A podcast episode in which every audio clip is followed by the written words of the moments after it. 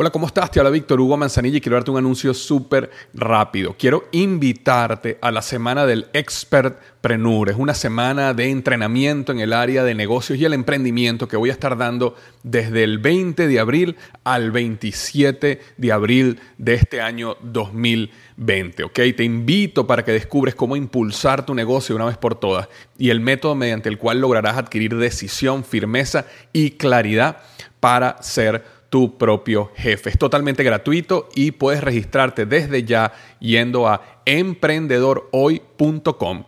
EmprendedorHoy.com. Semana del Expertpreneur. Te invito www.EmprendedorHoy.com. Hola, ¿qué tal? Te habla Víctor Hugo Manzanilla y quiero darte la bienvenida al podcast Liderazgo Hoy.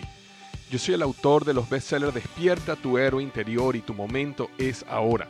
Actualmente soy CEO de Salarius LTD y vengo de más de 15 años de carrera en empresas Fortune 500 en las áreas de mercadeo, negocios y logística.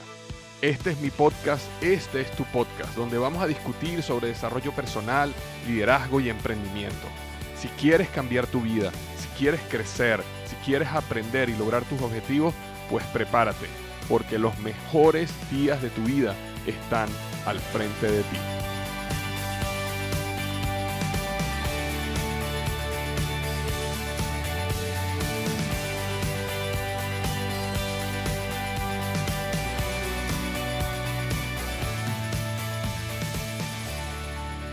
Hola, ¿qué tal? Bienvenido al episodio número 198 del podcast Liderazgo Hoy. Y el tema que vamos a tocar hoy es Despierta tu héroe interior.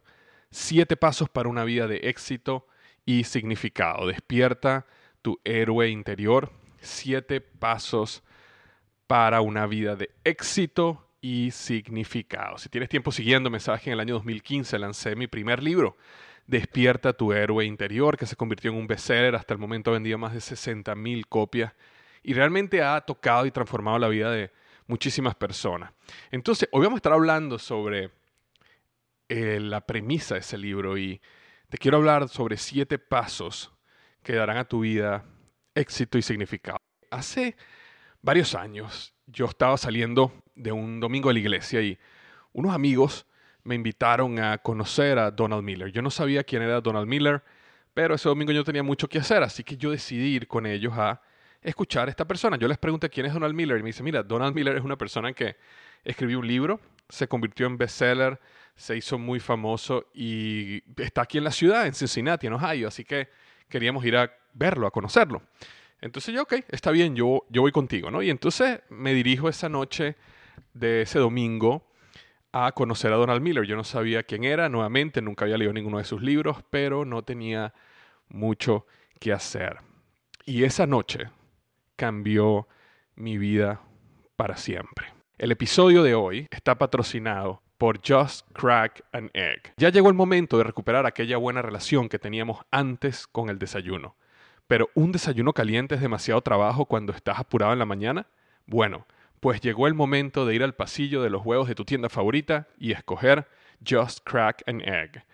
Es un desayuno de huevos revueltos deliciosamente caliente, esponjoso, que estará listo en solo 2 minutos. Todo lo que tienes que hacer es añadir un huevo fresco, batirlo, colocarlo en el microondas y dejarte conquistar por el sabor de la mañana. Y otra cosa que te encantará de Just Crack an Egg es que no tiene sabor artificial, colorantes o preservativos. Pero algo mejor de que sean tan esponjosos y deliciosos es que vienen en 7 variedades diferentes, incluyendo 3 nuevas, Veggie, Southwest Style y Protein Pack. O simplemente disfruta de los clásicos como Denver o All American. Si el lector ya probó Just Crack an Egg, nos encantaría que nos compartiera cuál estilo le gustó más y cuánto lo disfrutó. Así que no espere al fin de semana para disfrutar de un desayuno saludable y caliente.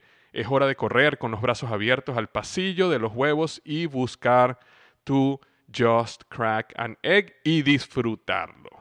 Muchísimas gracias a Just Crack an Egg por patrocinar este episodio del podcast Liderazgo Hoy.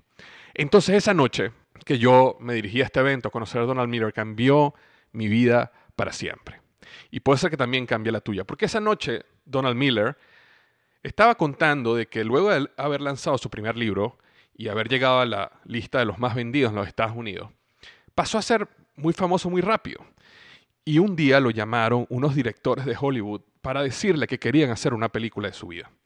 Entonces, él muy entusiasmado acepta y estos directores de Hollywood viajan a su casa y empiezan a trabajar en el guión de la película. Y al principio, Donald Miller se empieza a dar cuenta que ellos empiezan a cambiar su historia y cambiaban una frase aquí, una situación allá. Y al principio eran cosas pequeñas, pero poco a poco él se empieza a dar cuenta que la historia la están cambiando muchísimo. Él se empieza a dar cuenta que ya no eran cosas triviales, sino cosas importantes de su vida que ellos querían cambiar. Y entonces, en ese momento, Donald Miller les dice, oye, ya, ¿qué pasa? ¿Qué pasa con mi verdadera historia? Mira, en esta película, en el cine, van a ir mi familia, mis amigos, y tú estás cambiando mi historia. ¿Qué pasa con mi historia? Y entonces estos dos directores se voltean, se miran a la cara y luego lo miran a él y le dicen, Donald, el problema es que tu historia, tal como es aburrida. Y si nosotros hiciéramos una película con tu historia tal y como es, las personas se saldrían a la mitad de la película. Entonces tenemos que cambiar tu historia, tenemos que utilizar ciertos principios y técnicas de cómo contar historias para realmente hacer tu historia emocionante, ¿no? Y entonces cuando Donald estaba contando esto aquella noche, recuerda, yo estaba apenas conociéndolo a él, todo el mundo se andaba riendo porque Donald Miller es muy jocoso, es muy cómico, y todo el mundo se estaba riendo de cómo él contaba sobre su historia aburrida. Pero en ese momento, a mí me estaba, como dicen los mexicanos, cayendo el 20. Y yo me estaba haciendo la pregunta, si hoy unos directores de Hollywood me llamaran y me dijeran, queremos hacer una película de tu vida, ¿sería una película emocionante, llena de aventura, riesgo y victoria?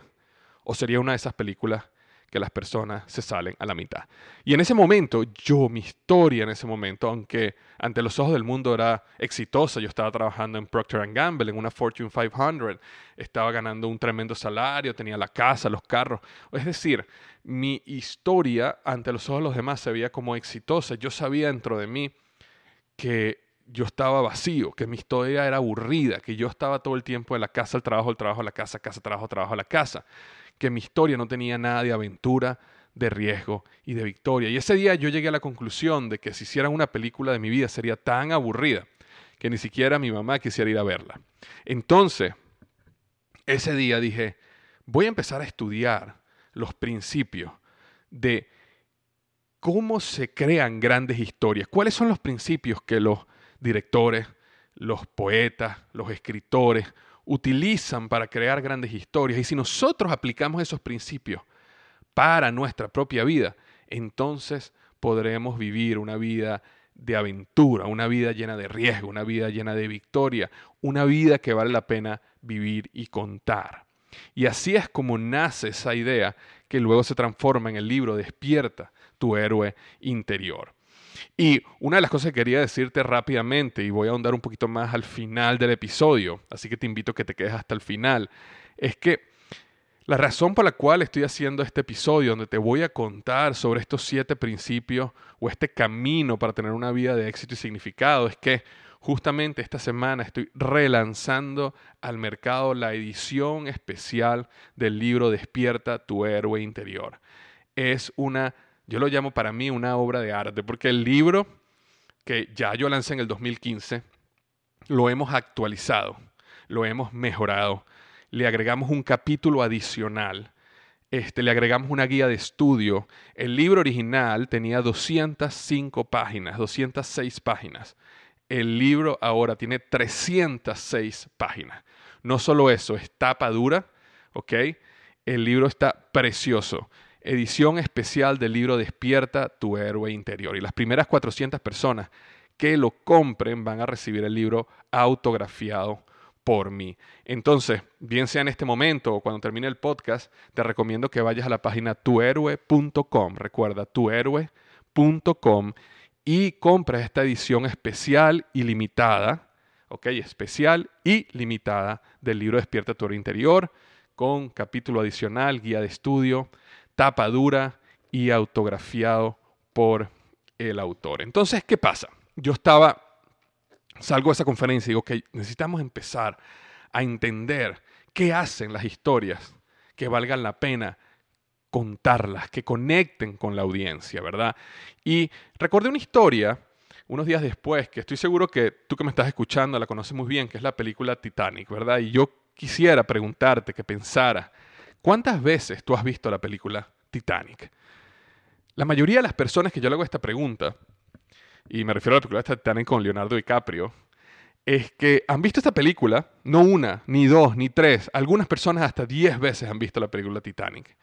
Y muchas veces no entendemos por qué esa película conectó tanto. En algún momento fue la película más taquillera de la historia. Creo que hasta el momento facturaba más de 2,2 billones de dólares. Estoy seguro que está entre las 5 más taquilleras de toda la historia. Pero lo interesante es que Titanic es una historia que ya tú y yo sabíamos el final. Ya tú y yo sabíamos que el barco se iba a hundir. Entonces, ¿cómo las personas van y repiten una película que ya se saben el final? Pues estoy seguro que tú que me estás escuchando en ningún momento te imaginaste de que a lo mejor el barco iba a esquivar el iceberg y iba a llegar a tierra firme, ¿no? Entonces sabíamos que el barco se iba a hundir. Sin embargo, la vimos 1, 2, 3, 4, 5 y algunas personas hasta 10 veces. ¿Por qué? Y entonces yo le pregunto a la gente, cuando yo estoy dando la conferencia Despierta tu héroe interior, yo le pregunto a la gente de qué se trata la película Titanic. Y la mayoría de la gente me dice, mira, Titanic se trata de una historia de amor.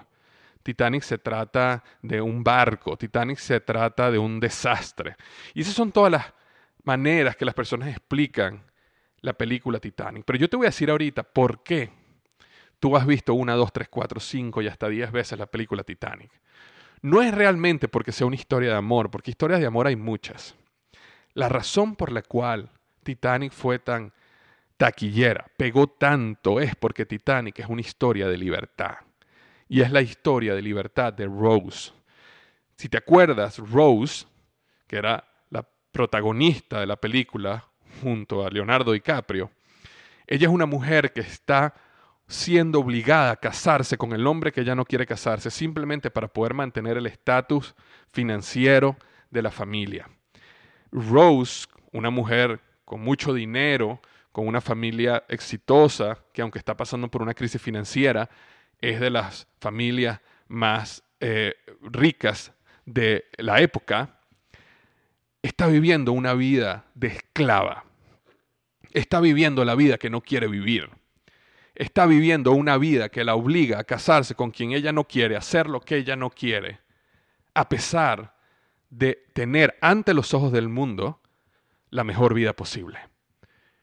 Y Titanic se trata de cómo Rose se hace libre y cómo Rose conoce a Jack, que Jack siendo lo contrario, pobre, sin dinero, sin futuro, pero libre. Entonces Jack, durante esos pocos días, mientras que ellos se enamoran, se conocen, le muestra a ella lo que es la libertad. Y Titanic es la historia de cómo Rose logra la libertad. Y Titanic es la historia de cuando muestra, especialmente al final, cuando no sabemos si Rose muere o se duerme, cómo ella, y cuando la cámara hace el paneo, muestra Rose montando un caballo, Rose montando en un avión, Rose graduándose a la universidad. Es decir, esa experiencia de Titanic, esa tragedia, llevó a Rose a ser una mujer libre, a vivir la vida que ella quiso vivir. Y la razón por la cual tú y yo vemos Titanic 1, 2, 3, 4, 5 veces es porque nosotros, dentro de nuestro corazón, soñamos, creemos, tenemos la convicción de que nuestra vida debería ser como esa historia. Nuestra vida muchas veces, aunque afuera parezca éxito, aunque afuera nos está yendo bien, nos sentimos atrapados, nos sentimos presos, nos sentimos esclavos de una vida que no queremos vivir. Y por eso hay mujeres y hombres que viven en relaciones que los mantienen atados a una situación que no quieren, que los hunden, que los mantienen tristes, que no le ven futuro, o están en un trabajo donde el jefe los trata mal, o no tienen futuro, no pueden progresar, o no les gusta lo que hacen, o están atados a un vicio, a una adicción, Pero en cierto modo, cuando nosotros conectamos con películas como la de Titanic, es porque nosotros mismos en algo en nuestra vida nos sentimos presos, esclavos, y tenemos un gran deseo de ser libres. Entonces, nuestra vida debería ser como esa gran historia. Nuestra vida debería ser una vida de libertad. Y por eso nosotros necesitamos crear de nuestra vida una gran historia. Por eso nosotros necesitamos convertirnos en el héroe de nuestra gran historia. Toda historia, básicamente significa un personaje, es decir, el héroe, que quiere algo y está dispuesto a atravesar el conflicto para conseguirlo. Todo principio básico de una historia es ese. Un héroe que quiere algo y está dispuesto a atravesar el conflicto para conseguirlo. Y ahí comienza el gran problema de nuestra historia, porque nosotros muchas veces entramos a nuestra historia como cuando tú llegas a una película 20 minutos tarde. No entiendes qué está pasando, no sabes quién es el bueno, no sabes quién es el malo, no sabes a dónde tienes que ir, no sabes en quién vas a confiar, no entiendes que tú eres el protagonista y el héroe de tu historia. Entonces, cuando nosotros empezamos a vivir este camino llamado vida, necesitamos entender de que primero que todo, cada uno de nosotros está viviendo, construyendo, creando nuestra propia gran historia. Y que aparte de entender de que somos los héroes de nuestra propia historia, y hago un paréntesis acá, más adelante voy a explicar lo que el concepto de héroe y es, porque muchas personas cuando yo digo o menciono, tú eres el héroe de tu propia historia, sienten que uno está endiosándose. Sienten que uno es una persona que, yo me creo como si yo fuera Dios porque yo soy el héroe de mi historia. Nada más alejado de la realidad. Las personas que dicen eso es porque no entienden, no saben cuál es el concepto de héroe. ¿Okay? Y me da mucha risa porque yo muchas veces he mostrado mi libro frente a ciertas organizaciones, especialmente organizaciones religiosas, y cuando ven el título dicen, no, ese libro no puedes leerlo porque... uno no puede ser el héroe de la historia de uno. Dios es el único héroe. No entienden, no saben qué significa héroe. Están completamente confundidos del término héroe. Y vamos a hablar de eso en un minuto. Ahora, toda gran historia que tiene un héroe necesita entender de que el héroe quiere algo. Y ahí viene un gran problema. Muchas veces nosotros empezamos nuestra historia y no sabemos qué queremos. ¿Ok? Pero peor aún, no entendemos que el héroe tiene que estar dispuesto a atravesar el conflicto para conseguirlo. Y yo voy a hablar mucho más de esto en unos minutos, cuando estemos hablando de estos 7 pasos o esta jornada. Entonces, al final, todo comienza en lo que se llama la jornada del héroe. Y la jornada del héroe no es un concepto que yo inventé ni yo descubrí. Básicamente fue un concepto que, digamos, lo inventó una persona llamada Joseph Campbell. Escribió un libro que se llama El héroe de las mil caras. Y ahí él determina que la gran mayoría de mitos, religiones, historias, siguen un patrón y él lo denominó la jornada del héroe. Luego esa jornada del héroe fue cambiando y mejorando. Inclusive, el día de hoy existen manuales dentro de compañías como por ejemplo Disney, donde te enseñan cuál es la jornada del héroe, porque toda persona que va a trabajar en una película, en una historia, necesita entender la jornada del héroe. Y exactamente esa misma jornada del héroe es la que tú necesitas entender a detalle para entender cómo tú puedes ser el héroe de tu gran historia y cómo tú puedes crear una historia que valga la pena vivir y contar. Y esa jornada del héroe comienza en lo que se llama el mundo ordinario. Y el mundo ordinario, ese primer paso, es el lugar de lo seguro, lo tranquilo, lo conocido. Es el lugar donde tenemos éxito, entre comillas, porque sabemos hacer las cosas muy bien. Es un lugar donde nos sentimos cómodos. Es el lugar que también lo llamamos nuestra zona de confort. Y luego entendemos de que aunque es un lugar seguro y tranquilo, es un lugar que ahoga el alma, porque el alma no está hecha para vivir en el mundo ordinario. El alma está hecha para el riesgo y la aventura. El sentirse vivo es algo que se gana en el camino, pero nosotros creemos que en el mundo ordinario es el lugar donde estamos seguros. ¿Y por qué estamos nosotros en el mundo ordinario? El mundo ordinario es un lugar que nosotros mismos construimos. Desde que somos pequeños empezamos a entender de que, por ejemplo, si tú tocas una estufa caliente te quema, entonces no debes tocarla. Que si tú brincas de un mueble muy alto te golpeas, entonces ya sabes que no puedes brincar de un lugar alto.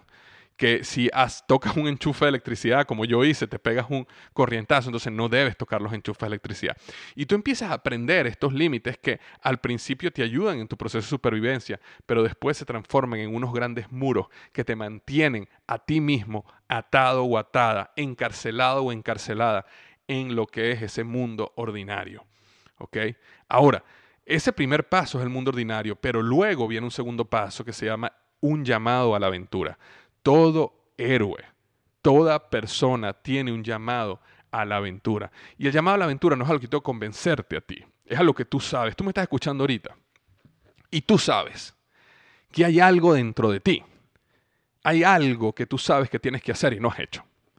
Yo no necesito convencerte, simplemente reflexiona y date cuenta que existe algo, bien sea un negocio que has querido emprender, bien sea una relación que has querido comenzar o una relación que sabes que tienes que terminar. Puede ser también que tú quieras aprender un instrumento musical o hacer un nuevo hobby o comenzar un nuevo deporte o empezar a involucrarte en un tipo de arte. Pero hay algo en tu corazón que tú sabes que tienes que hacer y no has hecho. Tú lo sabes, no tengo que convencerte. Y eso es lo que se llama el llamado a la aventura. El llamado a la aventura es ese llamado que todos tenemos en nuestro corazón que nos indica que tú y yo nacimos para algo más grande y que no es precisamente estar en el mundo ordinario. Entonces nosotros comenzamos en el mundo ordinario, luego tenemos un llamado a la aventura, que es el paso 2, pero luego viene un tercer paso que se llama la negación de tu llamado. Todo héroe pasa por el proceso de negación de tu llamado. Es ese proceso donde sabes que tienes ese llamado, pero no das el paso y decides volver al mundo ordinario. Y normalmente, ¿por qué uno hace eso? Por miedo. El miedo nos mantiene en nuestro mundo ordinario.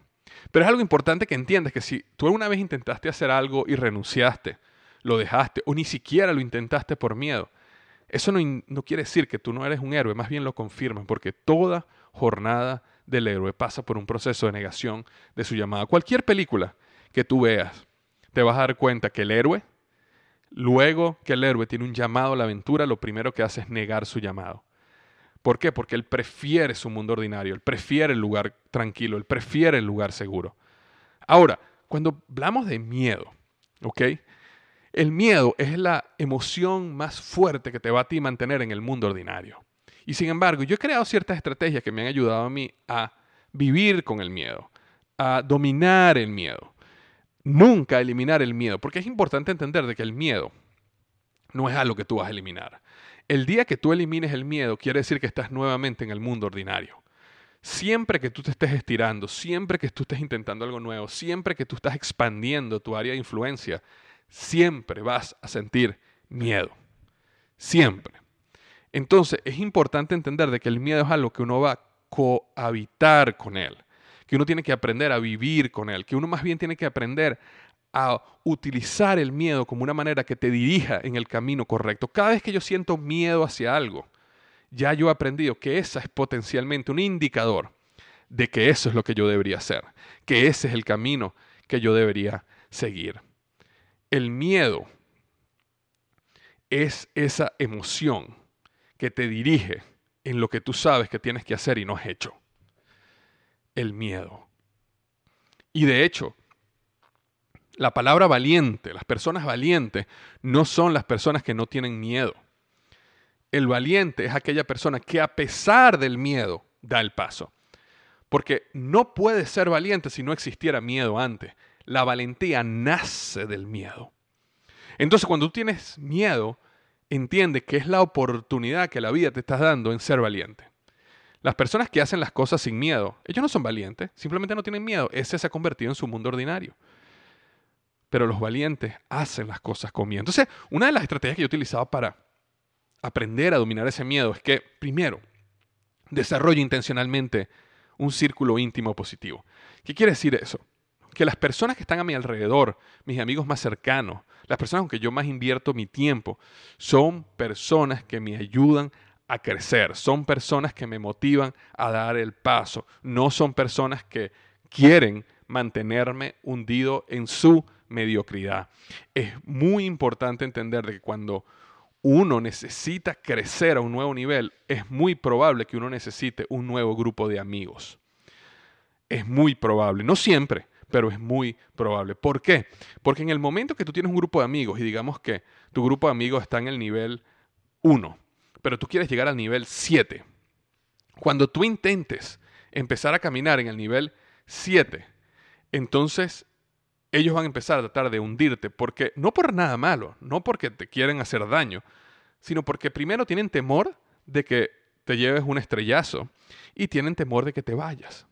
Y tienen aún un temor adicional de que es que si tú demuestras que sí es posible llegar al nivel 7, eso muestra su nivel de conformismo y mediocridad. Entonces, de una manera hasta subconsciente, tus amigos, algunos familiares te van a mantener atado ahí, hundido, mediante cosas como no lo hagas, y qué pasa si pasa esto, y te imaginas, yo conozco a tal persona que intentó hacer lo que tú hiciste y fracasó, y te van a mantener siempre ahí atado. Entonces es muy importante que tú desarrolles un grupo de personas cercanas que más bien te motiven a expandir, a crecer, a desarrollarte. Lo segundo que hago es que me hago la pregunta, ¿qué pasa si sí? ¿Qué pasa si sí funciona? ¿Ok? Muchas veces nosotros nos hacemos las preguntas contrarias. Y también nos vamos a hacer esa, dame un minuto. Pero cuando nos hacemos la pregunta, ¿qué pasa si sí? Tú empiezas a voltear tu mente en vez de a lo negativo, a lo positivo. Empiezas a voltearla a la posibilidad. Empiezas a voltearla a la visión. Pero hay una pregunta aún más poderosa, que es ¿qué pasa si sí va a funcionar y no lo hago? ¿Qué pasa si ese negocio que yo iba a comenzar sí iba a funcionar? Yo sí iba a llegar a ser libre financieramente con ese negocio y no lo hice. ¿Qué pasa si esa persona que tengo tiempo tratando de invitarla a cenar porque me gusta, sí iba a ser una gran pareja para mí, mi futuro esposo o esposa o lo que sea, y yo no lo hago? ¿Qué pasa si me iba a decir que sí y yo no le pregunté? Entonces, cuando tú te haces esa pregunta, tú empiezas a voltear el miedo a tu favor, porque ahora no tienes miedo al fracaso, sino tienes miedo al arrepentimiento. Y hay una gran diferencia, porque el miedo al fracaso, si tú estudias el fracaso, el dolor del fracaso, dura un día, unos días, una semana, un mes, quizás puede durar un año. Pero el dolor del arrepentimiento dura toda la vida, porque toda la vida te vas a estar preguntando, ¿qué hubiera pasado si sí hubiera intentado ese negocio? ¿Qué hubiera pasado si sí hubiera intentado hacer ese viaje? ¿Qué hubiera pasado si sí hubiera intentado hacer esto que siempre soñé hacer y nunca me atreví? Entonces, cuando tú haces eso, tú volteas el miedo a tu favor, porque lo transformas en miedo al arrepentimiento. Ahora, también hay que hacerse la pregunta, ¿qué pasa si no? ¿Qué pasa si no funciona? Ahora, la razón por la cual tú haces esta pregunta no es para entrar en un negativismo y pesimismo. La razón por la cual tú haces esta pregunta es porque es importante hacer planes alternativos de acción. Porque las cosas no pueden salir, puede ser que no salgan exactamente como tú pensabas. Y si eso es así, ¿qué pasa? ¿Qué harías? Digamos que tú quieres invitar a salir a un chico o una chica que te gusta. Y tú te haces la pregunta, ok, ¿qué pasa si no? Bueno, ¿qué pasa si no? Te va a decir simplemente, mira, no quiero salir contigo, gracias. Y ya, y a lo mejor te sentirás mal por unos días y ya, eso se te va a pasar.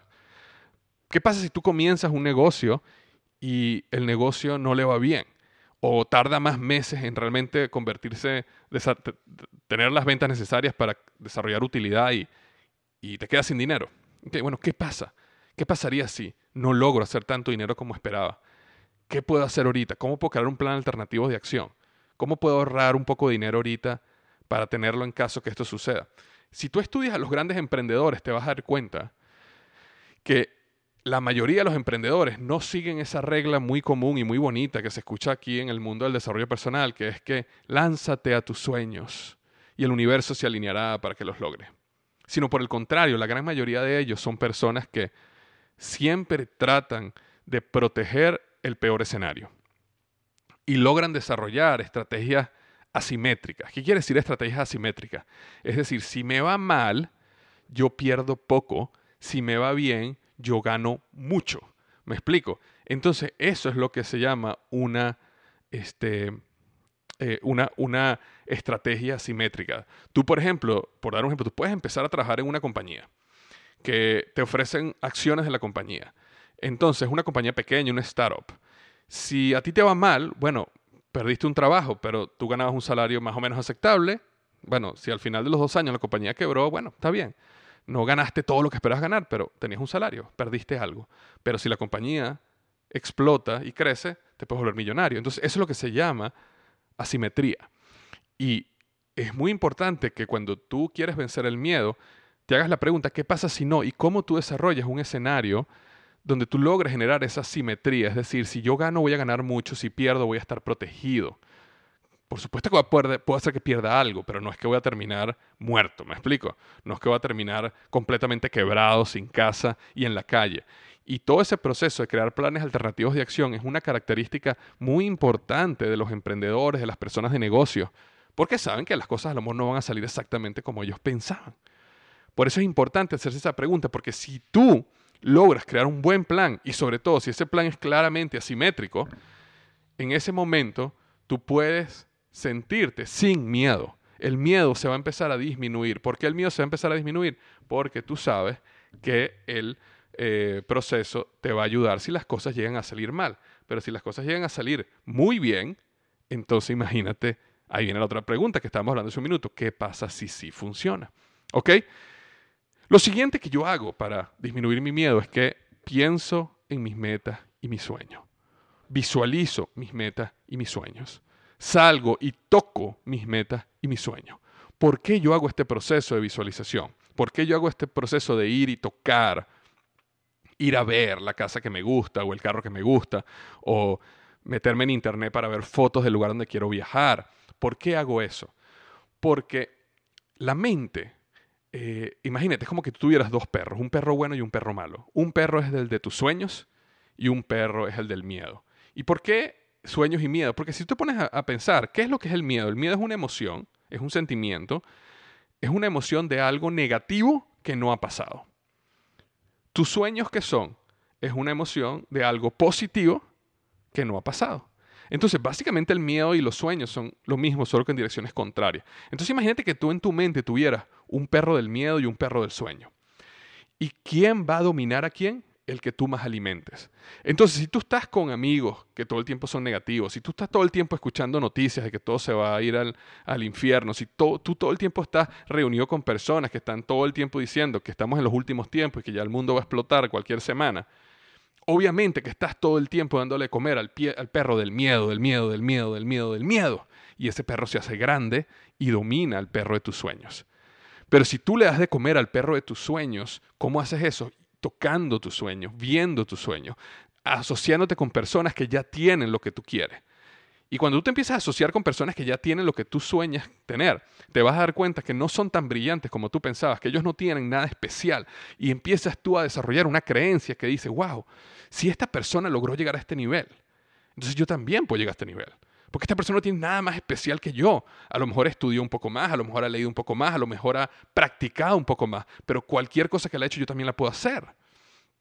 Entonces desarrolla en ti creencia. Y ese proceso de visualización, tocar tu sueño, vivir tu sueño, asociarte con personas que tengan tu sueño, te lleva a desarrollar un nivel de creencia donde tú llegas a la convicción de que sí es posible para ti.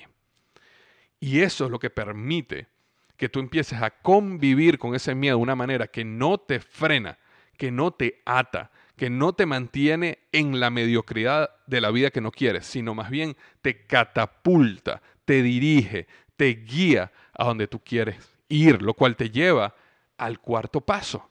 Recuerda, el 1.er paso, un mundo ordinario. El 2.º paso, un llamado a la aventura. El 3.er paso, la negación de tu llamado. Y el 4.º paso es el incidente inductor. El incidente inductor es aquel hecho, aquella acción que te lanza, que te obliga a entrar en la historia. Y hay 2 tipos de incidente inductor. Hay incidentes inductores que suceden en la vida, que son están completamente fuera de tu área de influencia. Por ejemplo, el otro día estaba escuchando una de las personas que me escucha, que me sigue en las redes y me escribió sobre cómo su vida cambió en el momento que su mamá y su papá fallecieron cuando él era un niño y él tuvo que salir allá afuera y aprender a trabajar y aprender a negociar y aprender a sostenerse por sí mismo. Ese fue su incidente inductor.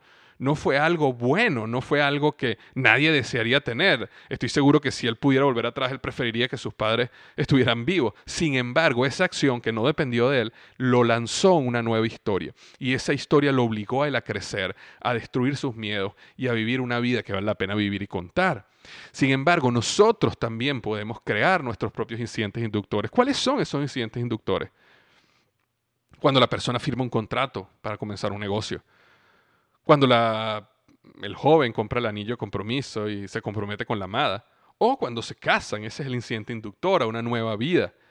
Cuando llamas a varios amigos y les dices, mira, me comprometo de ahora en adelante a esto, a esto, a esto, y quiero que ustedes sepan, porque quiero que ustedes me digan si ustedes sienten que yo no estoy cumpliendo lo que me comprometí.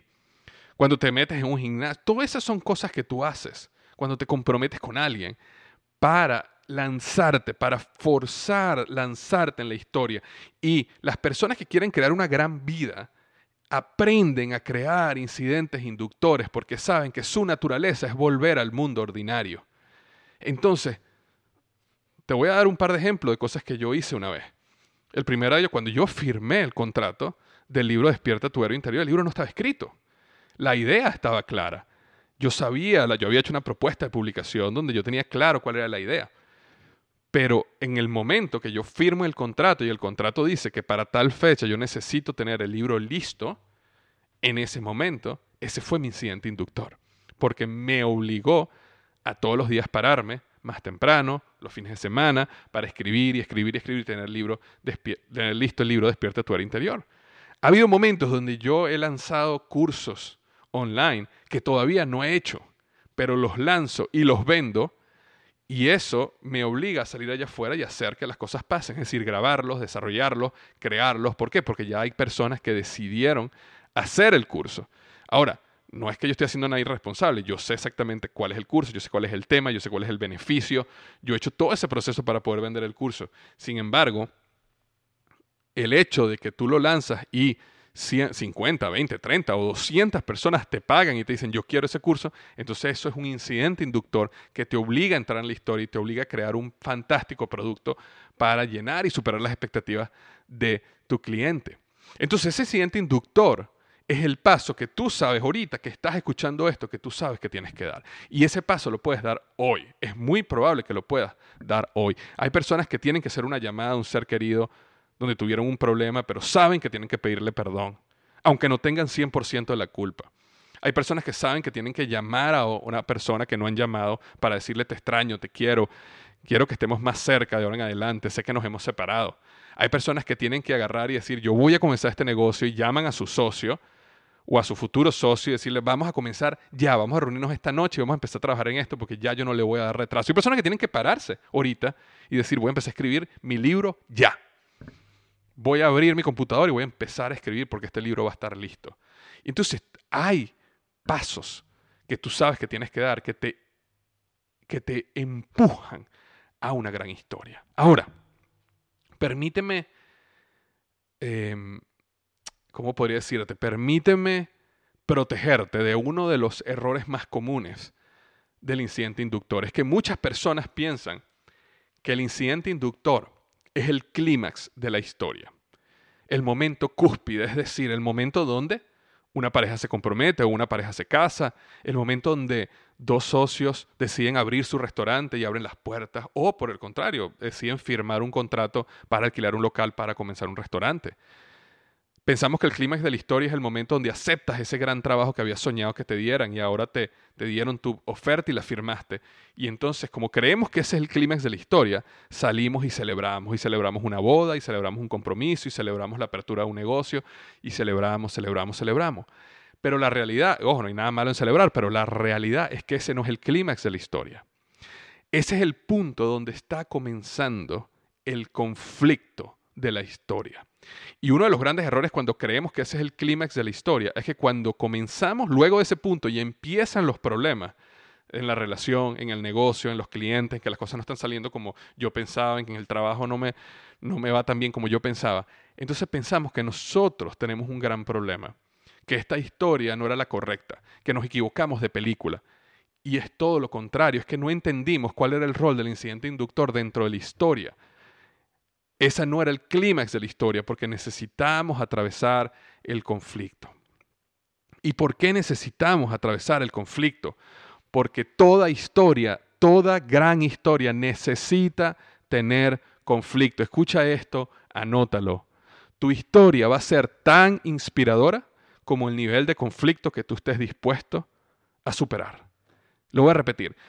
Tu historia va a ser tan inspiradora como el nivel de conflicto que tú estés dispuesto a superar. Imagínate que tú vas al cine a ver una película de estas de Avengers o Superman o El Hombre Araña o cualquiera de estas de superhéroes. Ahora imagínate que no hay conflicto en la película, que Superman sale volando, ¿verdad? Y está dándole la vuelta al mundo y pasa por París y pasa por Roma y pasa por Madrid y pasa por América, por los lugares más bonitos de toda América.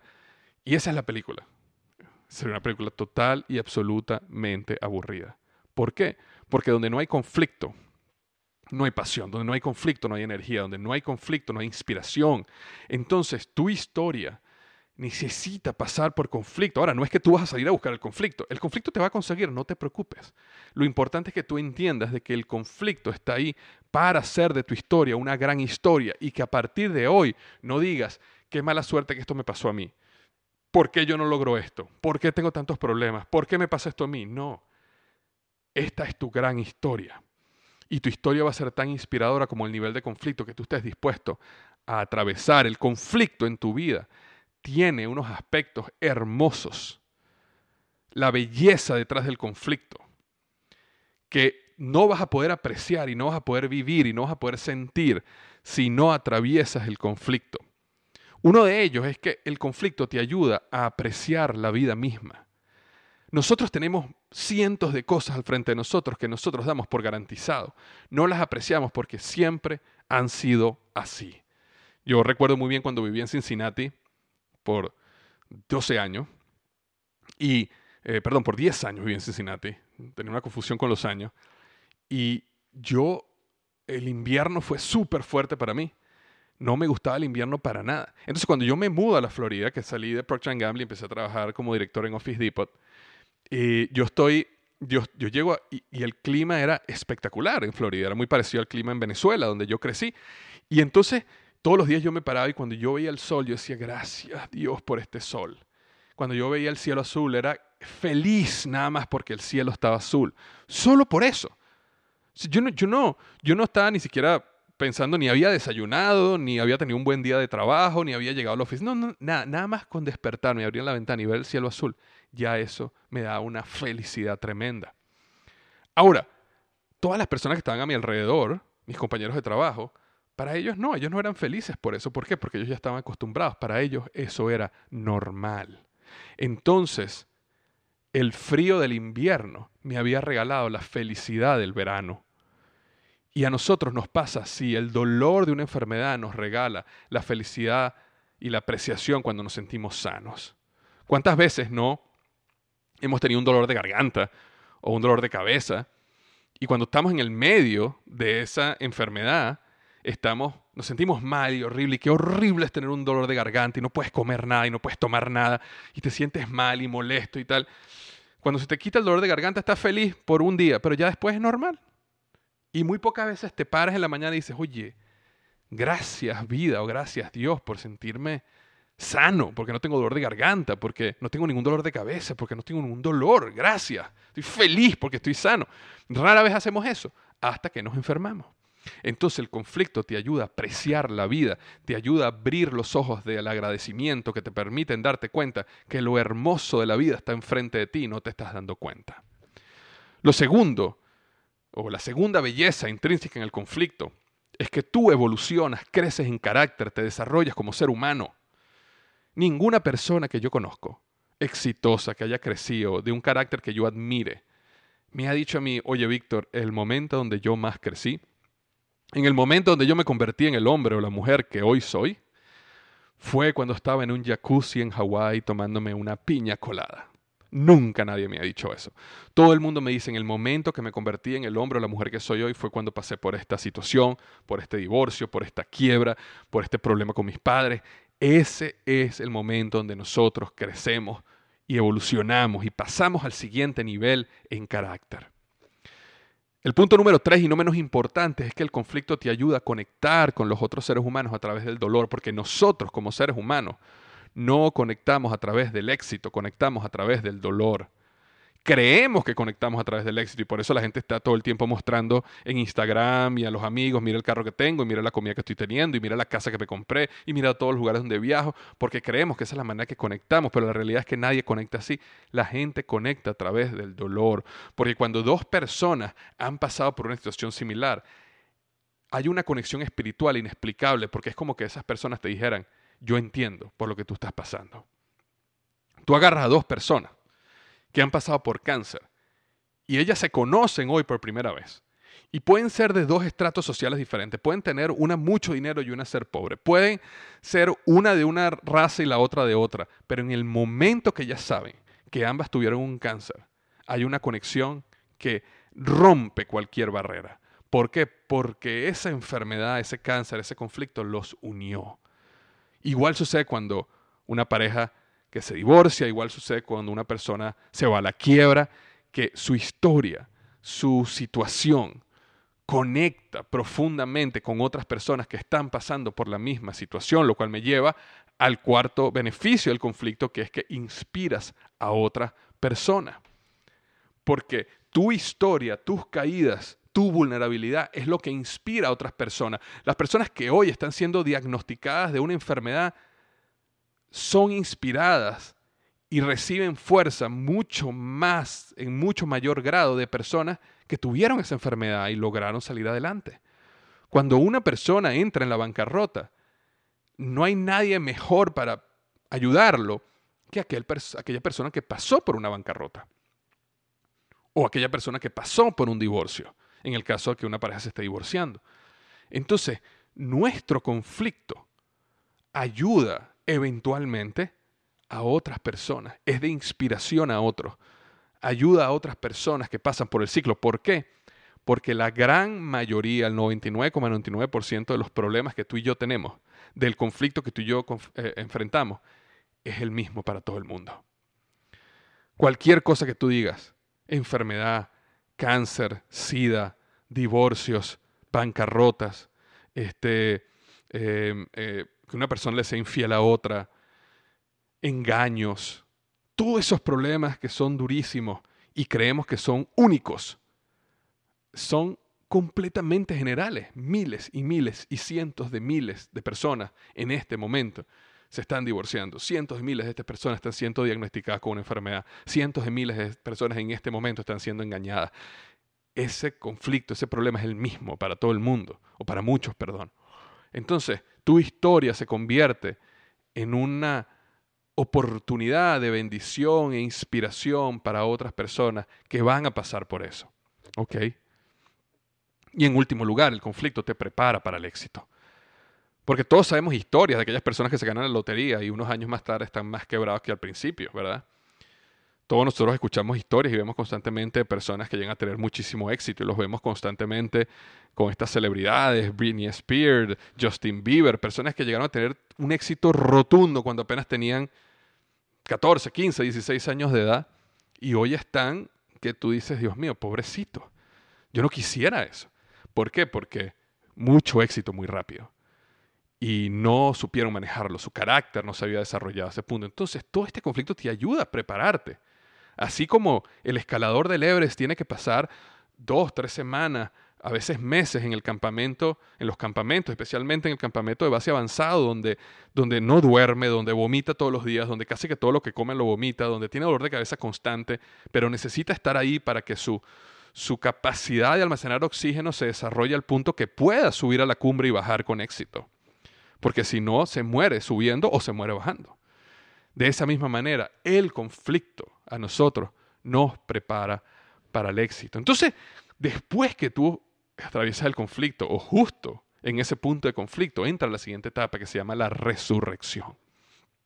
Todo héroe pasa por un momento de resurrección. Es el momento de profundo dolor, frustración y desesperanza.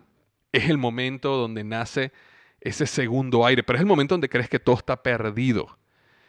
es el momento donde tú sientes que ya no existe más. Sin embargo, en ese momento sí existía más, solo que tú no sabías. Simplemente necesitabas llegar a ese punto para darte cuenta que tú eres capaz de más de lo que tú creías. Y así como un maratonista necesita saber que va a llegar a un punto que se llama la pared, donde todos sus recursos energéticos se van a ir al piso y donde esa persona va a sentir que no puede dar un paso más. Pero necesita saber que si da un paso más y luego otro y luego otro, va a llegar un momento donde su organismo va a empezar a transformar o va a empezar a moverse de quemar glucosas en energía y va a empezar a transformarse en quemar grasas en energía y va a llegarle un segundo aire. Necesita saber eso, porque si no, cuando llega a la pared, renuncia. Lo deja, se tira al piso, se pone a llorar. Muchos les entran en depresión en ese momento. Pero sin embargo, si él da un paso más y un paso más y un paso más, entra esta segunda ola de energía que lo lleva hasta la meta. Y finalmente, después de la resurrección, y recuerda que el momento más oscuro de la noche es un segundo antes del amanecer. Viene el amanecer, la recompensa, el último paso, el objetivo final, la victoria. Pero es importante entender de que la gran recompensa no es la victoria. La gran recompensa no es que tu negocio tuvo éxito o que lograste un instrumento, aprender a tocar un instrumento musical o que te compraste ese carro que soñabas, sino es lo que te convertiste en el proceso. ¿Por qué? Porque lo que tú te convertiste en el proceso, eso lo puedes volver a aplicar en cualquier otra cosa. Aprendiste la jornada del héroe y ahora puedes hacerlo nuevamente y nuevamente y nuevamente. Porque después de la victoria pasas nuevamente al mundo ordinario. Tu nuevo nivel de vida, tu nuevo éxito, tu nueva etapa, ahora pasa a ser tu nuevo mundo ordinario. Y el gran peligro es que ahora te enamores de ese nuevo mundo ordinario. ¿Y qué va a pasar? Que vuelves otra vez a una vida aburrida, a una vida sin aventura, a una vida sin victoria. ¿Ok? Es importante. Sí hay que pasar por el mundo ordinario, sí hay que descansar, sí hay que disfrutar el éxito, pero hay que salir nuevamente a una nueva aventura. Y es importante entender de que cuando tú eres el héroe de una historia, es porque la palabra héroe significa el que protege y sirve. Por eso cuando las personas me dicen a mí cosas como que no, yo no puedo ser héroe, solo Dios es héroe, me da risa porque no entienden qué significa la palabra héroe. Están confundidos con un mal concepto de la que la palabra héroe es. Héroe es lo contrario, egoísta. El héroe es la persona que se sacrifica por los demás. El héroe es el que protege. El héroe es el que sirve. Y el héroe tiene tres características típicas. Una es crecimiento. Siempre está en constante crecimiento. Y entiende que el conflicto es ese proceso de crecimiento. Segundo, está enfocado en la acción. El héroe actúa. El héroe no piensa simplemente o el héroe no tiene la intención. El héroe actúa. Y en tercer lugar, el héroe se sacrifica. El héroe es la persona que deja algo de valor personal a un lado por un ideal o bien común. ¿Ok? Entonces es importante que entiendas que tú, o te convenzas, que tú puedes crear una gran historia para tu vida. Y que tú puedes despertar el héroe interior.